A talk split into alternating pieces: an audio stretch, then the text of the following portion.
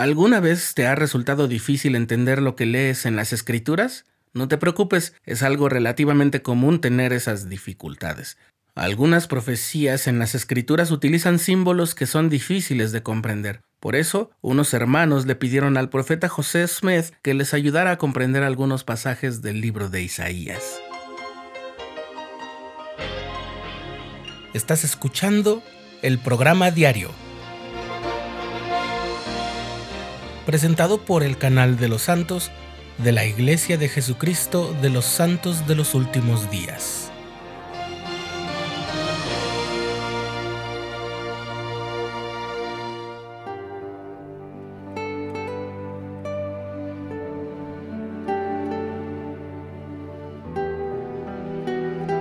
En 1837 y 1838, el profeta José Smith y otros líderes de la iglesia enfrentaron dificultades de diversos tipos en Kirtland, Ohio. Hubo problemas económicos que desataron la codicia, la crítica y la persecución, y muchos miembros incurrieron en apostasía. Entre ellos había varios líderes prominentes de la iglesia. La situación tensa hizo que muchos de los que permanecieron fieles se trasladaran de Ohio al norte de Missouri.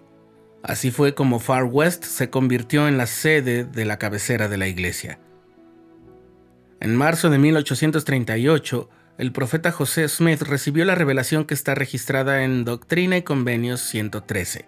En esa revelación, el Señor respondió preguntas acerca de ciertos pasajes del libro de Isaías, en el Antiguo Testamento, que es uno de los más fascinantes, complejos y llenos de promesas, historia, doctrina y profecías, y ha sido el tema de mucho estudio, investigación y preguntas, no solo entre personas creyentes, sino también entre historiadores, entre personas no creyentes, estudiosos profesionales, así como aficionados, en fin.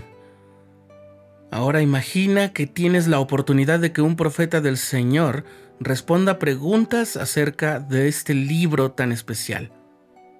Entre las respuestas que el profeta dio a las preguntas sobre el libro de Isaías, se da luz sobre una de las profecías que es de suma importancia para entender que el llamado del profeta José Smith no es una ocurrencia de los hombres, ni un capricho de la historia, ni una improvisación de Dios. El primer versículo expone la pregunta, ¿quién es el tronco de Isaí del cual se habla en los versículos 1 al 5 del capítulo 11 de Isaías? Y estos versículos dicen lo siguiente, y saldrá una vara del tronco de Isaí, y un vástago retoñará de sus raíces, y reposará sobre él el espíritu de Jehová, espíritu de sabiduría y de entendimiento, espíritu de consejo y de fortaleza, espíritu de conocimiento y temor de Jehová. Y su deleite estará en el temor de Jehová, no juzgará según la vista de sus ojos, ni reprenderá por lo que oigan sus oídos, sino que juzgará con justicia a los pobres y decidirá con equidad a favor de los mansos de la tierra y herirá la tierra con la vara de su boca, y con el aliento de sus labios matará al malvado. Y será la justicia cinto de sus lomos, y la fidelidad será el ceñidor de su cintura. La respuesta aparece en el versículo 2, y es la siguiente. De cierto, así dice el Señor, es Cristo. Recordemos que Jesucristo fue un descendiente de la casa de Isaí, el padre de David. En el libro de Isaías la palabra tronco es la traducción de una palabra hebrea que designa el tronco de un árbol que ha sido plantado o la parte de este que queda unida a la raíz cuando lo cortan por la base. Luego, para seguir hablando de árboles, las preguntas y las respuestas son estas. ¿Qué es la vara mencionada en el primer versículo del capítulo 11 de Isaías que saldrá del tronco de Isaí? Y la respuesta, He aquí así dice el Señor, es un siervo en las manos de Cristo que en parte desciende de Isaí, así como de Efraín, o sea, de la casa de José, a quien se ha dado mucho poder. La siguiente pregunta es, ¿qué es la raíz de Isaí de la cual se habla en el décimo versículo del capítulo 11? Y ese versículo en Isaías dice, y acontecerá en aquel día que la raíz de Isaí, la cual estará puesta como estandarte a los pueblos, será buscada por las naciones y el lugar de su descanso será glorioso. La respuesta. He aquí, así dice el Señor, es un descendiente de Isaí, así como de José, a quien por derecho pertenecen el sacerdocio y las llaves del reino, y será por estandarte y para el recogimiento de mi pueblo en los postreros días. Seguramente ya has notado de quién se trata y por qué.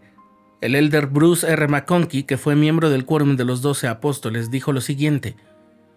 Estamos equivocados al decir que el profeta que aquí se menciona es José Smith, que recibió el sacerdocio y las llaves del reino, y que levantó el estandarte para el recogimiento del pueblo del Señor en nuestra dispensación?